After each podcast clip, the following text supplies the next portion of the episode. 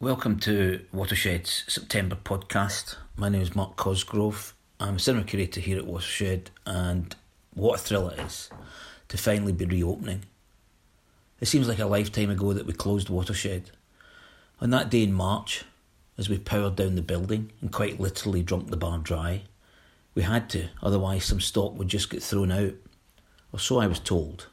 The remaining staff sat in the last to be stacked table to eat the last of the perishable food. A colleague opened a book on when we were likely to reopen. The furthest date out was the beginning of June. I think most people, including myself, thought then that a couple of months should do it. We didn't immediately cancel Cinema Rediscovered because the end of July felt far enough away, surely not to have to take it off the calendar. How happily naive and gloriously optimistic we were. We have seen the coronavirus reshape society in unimaginable ways. Well, actually, imaginable. I watched Contagion in the first couple of weeks of lockdown to remind myself how Steven Soderbergh had imagined a pandemic, and he does a frighteningly good job. The past six months have seen the film industry, as with the rest of society, shaken to its core. The first sign of the significant changes afoot in an industry that has been resisting digital inevitability was when Trolls World Tour went straight to an online platform. The second was Christopher Nolan's Tenet moving from its saviour of cinema mid July date to its staggered release at the end of last month. Why are these significant? Trolls World Tour completely bypassed the cinema release to take some healthy income on digital platforms and consequently putting AMC, the largest US cinema chain's nose out of joint in the process. The fact that such a high profile title could bypass cinema and take money demonstrates to the studios that this is a viable financial model. The fallout with AMC has been fixed with a significant new agreement on the theatrical window. That's the amount of time a film is available exclusively in the cinema. Over the decades, since the arrival of television in the 1950s, that window has gone from years to months and now days. 17 of them. Of course, the consumer now has many different ways of consuming film, but COVID has much more clearly and acutely demonstrated audiences' appetite for digital consumption. Before it was going to be the saviour of cinema, Tenet was the latest in what has become known over the years as tentpole blockbuster releases. A concept given birth to by Jaws and Star Wars in the 1970s and refined by the franchise formats of the likes of The Avengers and Fast and Furious. The only difference being that Tenet was not a franchise release, unless, of course, you think of Christopher Nolan himself as being the franchise. Tentpole releases require enormous marketing spend, and if you're going to maximise that spend, then also a global release rather than country by country makes sense. There is, of course, always the very real concern of piracy, which a global release tries to lessen. Given the chaos that COVID has entailed, and in particular the impact on cinemas in the US, the global release of Tenet was never going to be straightforward. A balance was struck with a staggered release with those countries whose cinemas could reopen.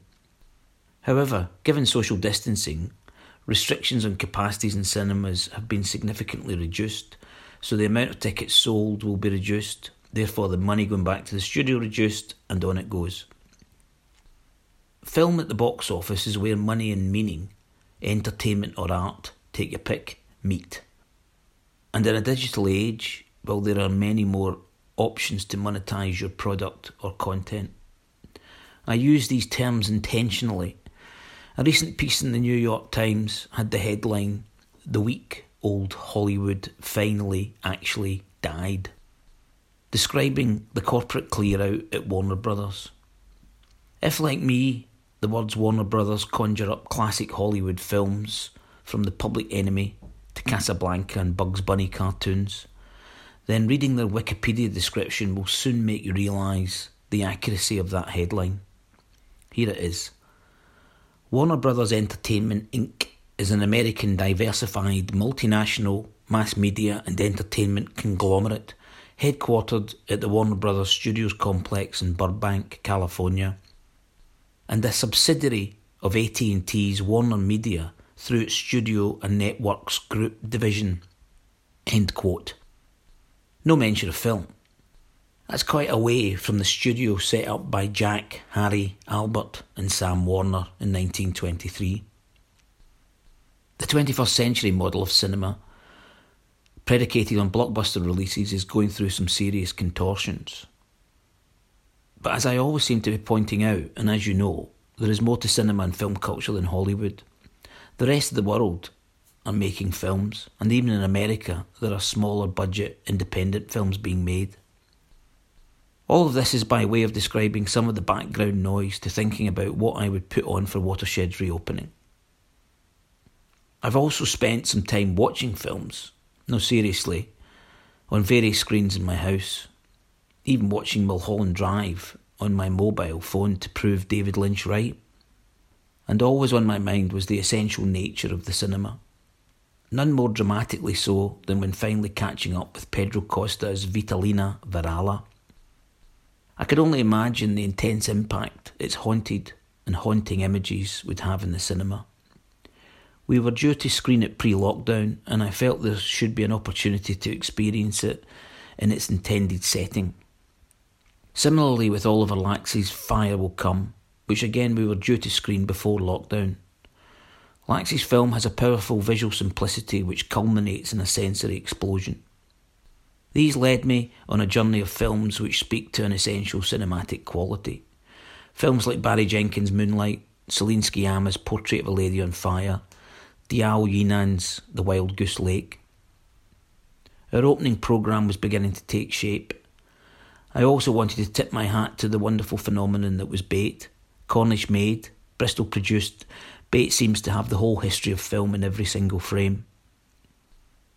The opening films also include suave Bristol boy Archie Leach giving one of his finest Cary Grant performances in Alfred Hitchcock's North by Northwest. Grant's connection with his home city, now appropriately designated a UNESCO City of Film, have been brilliantly surfaced by the biennial Cary Comes Home festival. It's always important to put things in perspective, so our first screenings since lockdown also include Suhaib Gasmelbari's documentary talking about trees, a wonderful portrait of film passion which follows four elderly Sudanese filmmakers whose careers were stopped by a military coup in Sudan 30 years ago, as they valiantly and with great generosity and camaraderie tried to reopen a cinema. Finally, new releases to the cinema will kick off with Ladj Ly's tense Paris set drama Les Miserables, which screened at last year's Cannes Film Festival, and the delicate romance of British directorial debut Real from actor turned writer director Aki Omoshaybi, which premiered at last year's London Film Festival. Filmmaking is rightly seen as a collaborative creative enterprise. At Watershed, the exhibition of films is similarly a collaborative practice whether that is with colleagues internally or partners externally. So, an extended thanks to all who have made this opening of Watershed possible. And I very much look forward to seeing you all in the cinema this month. Thank you.